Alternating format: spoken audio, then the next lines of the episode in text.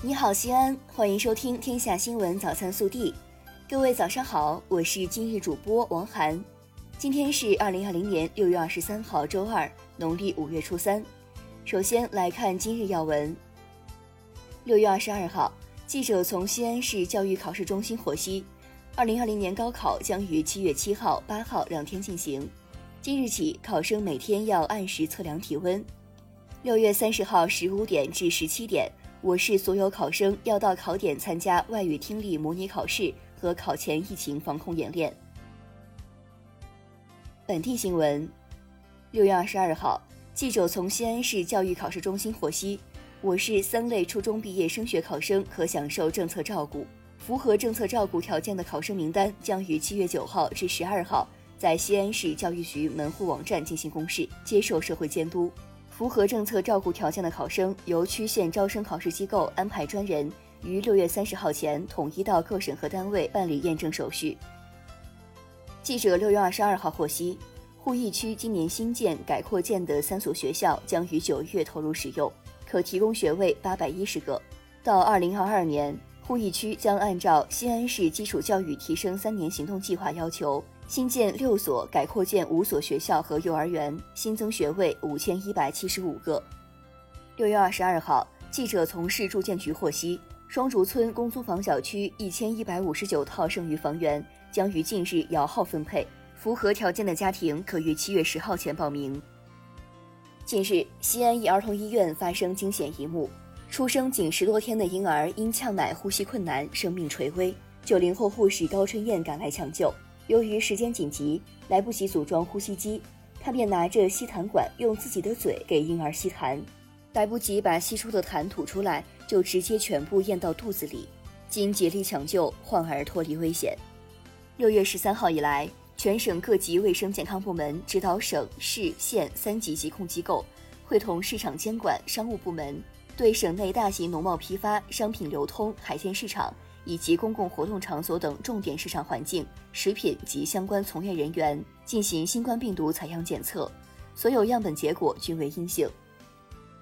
六月二十二号，在陕西省林业局主办的祖迈、秦岭、和美朱环首届朱环文化宣传活动开幕式上，发布了陕西省朱环保护成果报告。据不完全统计，全球朱环种群数量已由一九八一年发现时的七只。扩展到现在的五千余只，其中中国境内四千四百只，陕西境内四千一百只。朱环受危等级由极危降为濒危。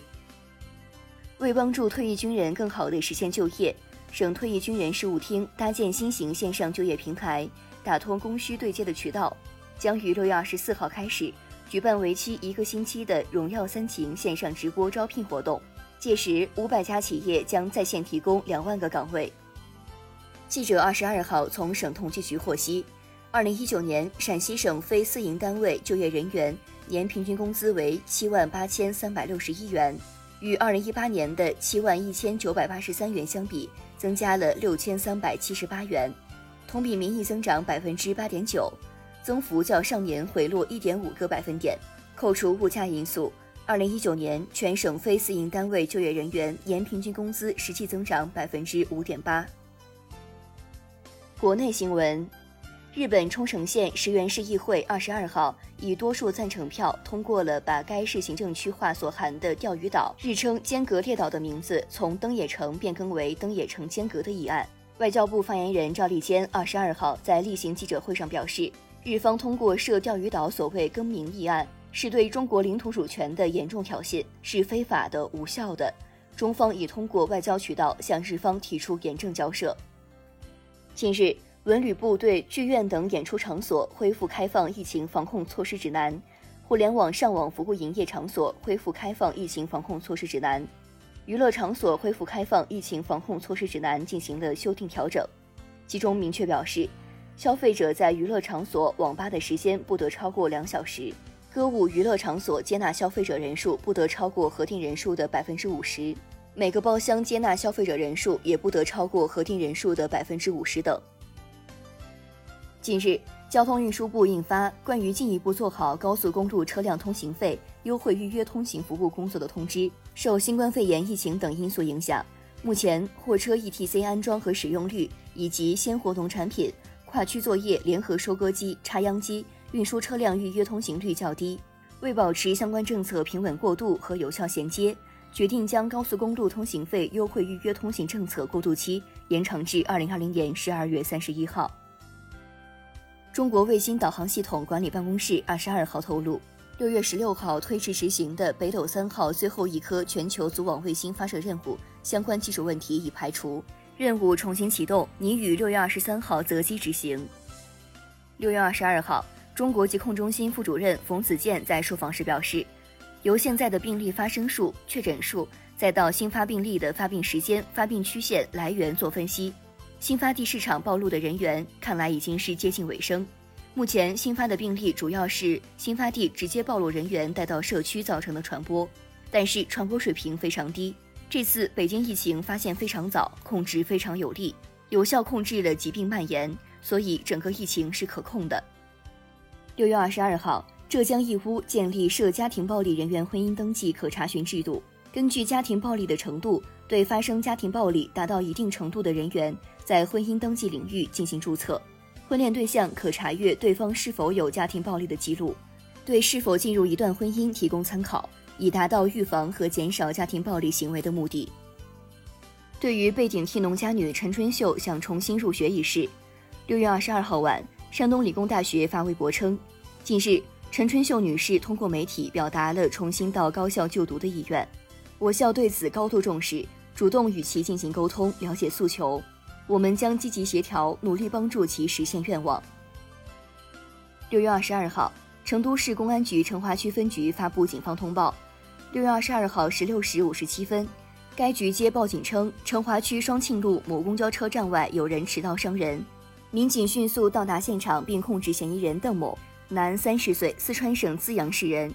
受害人施某，女二十岁，本市人，经幺二零现场抢救无效死亡。